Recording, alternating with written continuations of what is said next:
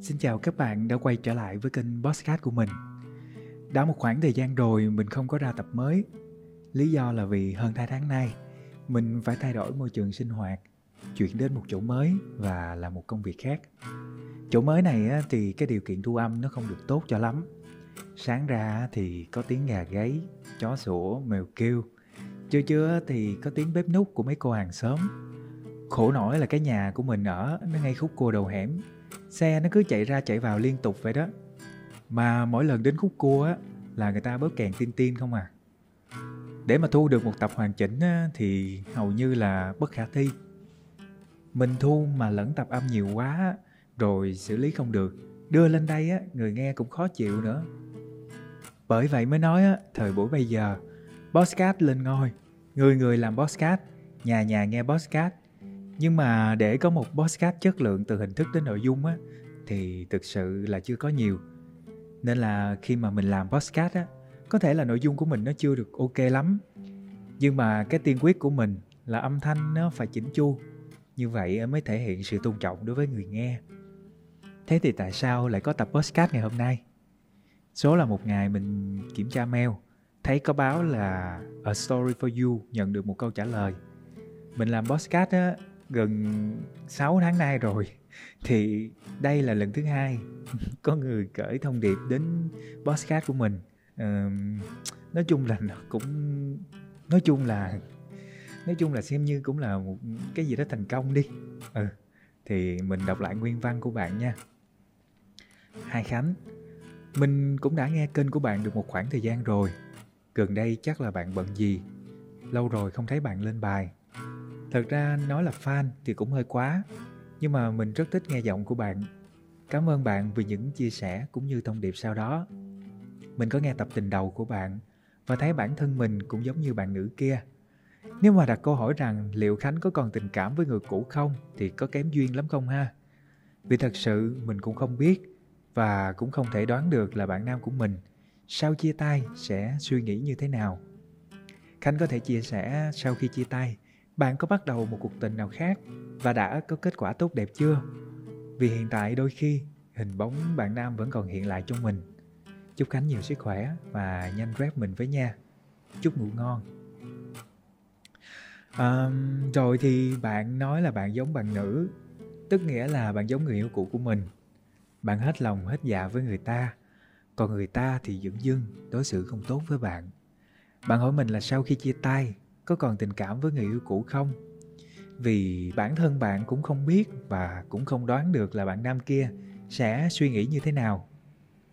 Hôm bữa mình có nghe một bài rap của mck trong bài rap đó, nó có đoạn như vậy nè. Thứ giết chết chúng ta là kỷ niệm. Thứ không thay đổi được là ký ức. Thứ làm ta nhớ là những bài học. Thứ làm ta thay đổi là cái ý thức mình không biết là mấy câu vừa rồi nó có liên quan đến chuyện tình cảm của ờ, chúng ta hay không. Nhưng mà sau khi chia tay, hầu như mọi người đều bị quyến luyến, không ít thì nhiều về người yêu cũ, về mối tình xưa. Với bản thân mình, sau khi chia tay, mình cũng đôi lần nhớ về những kỷ niệm với người ta. Mình rất thích được cảm giác được người yêu quan tâm. Người ta quan tâm từ cả suy nghĩ đến hành động của mình.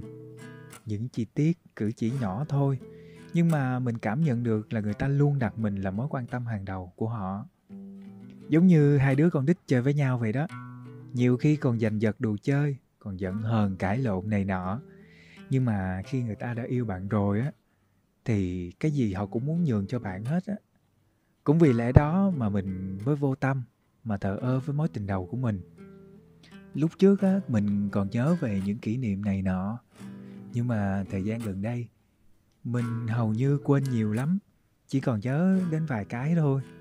Cái mà mình cảm thấy bây giờ nè chỉ là những lúc mình làm người ta buồn mình làm người ta khóc. Giống như là mình bị cắn rứt vậy đó.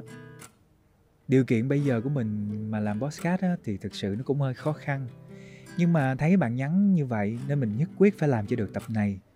Cốt yếu á, là mình muốn nói cho bạn hiểu rằng những cái kỷ niệm á, là những thứ mà nó giết chết chúng ta từ bên trong chuyện nó cũng là quá khứ rồi.